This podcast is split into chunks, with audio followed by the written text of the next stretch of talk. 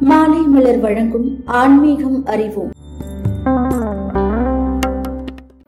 முருகன் என்றால் அழகன் என்று பொருள். கார்த்திகை மாதம் கந்தனுக்கு உகந்த மாதம். அழகென்ற சொல்லுக்கு முருகா உந்தன் அருளின்றி உலகத்தில் பொருளேது முருகா என்று ஒரு அற்புதமான பாடல் உண்டு. முருகா என்று ஒரு முறை அழைத்தால் உருகாத மனமும் உருகுமாம் பெருகாத செல்வமும் பெருகுமாம். கார்த்திகை மாதத்தில் அறுபடை வீட்டு முருகனை வழிபட்டால் அளவற்ற அருள் கிடைக்கும். அறுபடை வீட்டிற்கும் செல்ல இயலாதவர்கள் அருகில் இருக்கும் ஒரு படை வீட்டிற்காவது சென்று ஆறு முகனை வழிபட்டு வரலாம். முருகப்பெருமான் ஆறு முகங்களை பெற்றிருப்பதால் ஒரே நேரத்தில் ஆறு பேருடைய பிரச்சனைகளை அழிக்க வல்லவன். பனிரெண்டு கரங்களை பெற்றிருப்பதால் அள்ளி கொடுக்கும் ஆற்றலை பெற்ற வள்ளல் அதனால்தான் நாம் கேட்ட வரத்தை கேட்ட நிமிடத்திலேயே பெற முடிகிறது. வேலோடும் மயிலோடும் வந்து நம் வேதனைகளை எல்லாம் மாற்றி சாதனை புரிய வைப்பவன் முருகப் பெருமான் என்பதை கும்பிட்டவர்கள் அனுபவத்தில் உணர்ந்து கொள்ளலாம். சிவபெருமானின் நெற்றிக்கண்ணில் இருந்து ஆறு தீப்பொறிகள் பறந்து வந்தது. அந்த தீப்பொறிகள் கங்கையில் பறந்தபோது கங்கையே பற்றியதாக புராணங்கள் கூறுகின்றன. எனவே ஈஸ்வரனின் ஆணைப்படி சரவண பொய்கையில் ஆறு தாமரை மலர்களின் மீது ஆறு தீப்பொறிகளையும் விட்டனர். அந்த ஆறு தீப்பொறிகளும் ஆறு குழந்தைகளாக உருவெடுத்து விசாக திருநாளில் அவதரித்தவன்தான் முருகப்பெருமான். கங்கையில் தோன்றியதால் காங்கேயன் என்ற ஒரு பெயர் வந்தது.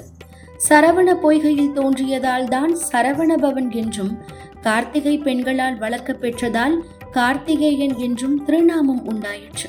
திருப்பரங்குன்றம். இது முதல் படை வீடாகும். தேவர்களின் துயரம் நீக்கிய முருகப் பெருமானுக்கு நன்றி சொல்லும் வகையில் இந்திரன் தனது மகளாகிய தெய்வானையை திருமணம் செய்து வைத்த இடம் திருப்பரங்குன்றம். திருச்செந்தூர். அடுத்ததாக சூரபத்மனை சம்ஹாரம் செய்து முருகப் பெருமான் வெற்றி கண்ட இடம் திருச்செந்தூர். மாமரமாக நின்ற சூரனை முருகப் பெருமான் வேலாயுதத்தால் இரண்டாக பிளந்தார். ஒரு பகுதி மயிலாகவும் மறுபாதி சேவலாகவும் மாறியது. மயிலை வாகனமாக அமைத்துக் கொண்டார் முருகப்பெருமான். சேவலை கொடியாக்கிக் கொண்டான். பழனி இது மூன்றாவது படைவீடாக உள்ளது. மாம்பழத்திற்காக மயிலேறி பறந்து சென்று உலகை சுற்றினார்கள் பிள்ளையாரும் முருகனும். ஆனால் முன்னதாகவே அன்னையும் பிதாவும் அகிலும் என்று சொல்லி சிவன் பார்வதியை சுற்றி வந்து படத்தை வாங்கி கொண்டார் ஆணைமுக பெருமான். எனவே கோபத்தோடு முருகன் மலை ஏறி நின்ற இடம்தான் பழனி. சுவாமிமலை. நான்காம் படை வீடு சுவாமிமலை. தந்தைக்கு மந்திரத்தை உபதேசித்த இடமாகும். பொதுவாக உபதேசிப்பவர்கள் உயர்ந்த இடத்திலும் உபதேசம் பெறுபவர்கள் அதற்கு கீழும் தான் இருக்க வேண்டும். முருகப்பெருமான் சிவபெருமானின் மடியை ஆசனமாக்கி கொண்டு அதில் அமர்ந்து சிவன் காதில் உபதேசிப்பது புதுமை. பிரணவத்தின் பொருளை உபதேசித்ததால் தான் சுவாமிநாதன் என்ற பெயர் உண்டாயிற்று. திருத்தணி. ஐந்தாம் படை வீடுதான் திருத்தணி. முருகப் பெருமானுக்கு கோபம் தணிந்த இடம் திருத்தணி. சினம் இருந்தால் பணம் வராது என்பார்கள். எனவேதான் மனிதர்கள் சிரித்த முகத்தோடு இருக்க வேண்டும் என்பார்கள். சிரித்த முகத்தோடு இருந்தால்தான் பணப்புழக்கம் அதிகரிக்குமா? எனவே கோபம் படபடப்பு இருப்பவர்கள் அது நீங்க இத்தலம் சென்று வழிபடுவது நல்லது. பழமுதிர்ச்சோலை ஆறாவது படை வீடு பழமுதிர்ச்சோலை அவ்வை பாட்டிக்கு அறிவுரை கூறிய இடம் என்பார்கள்.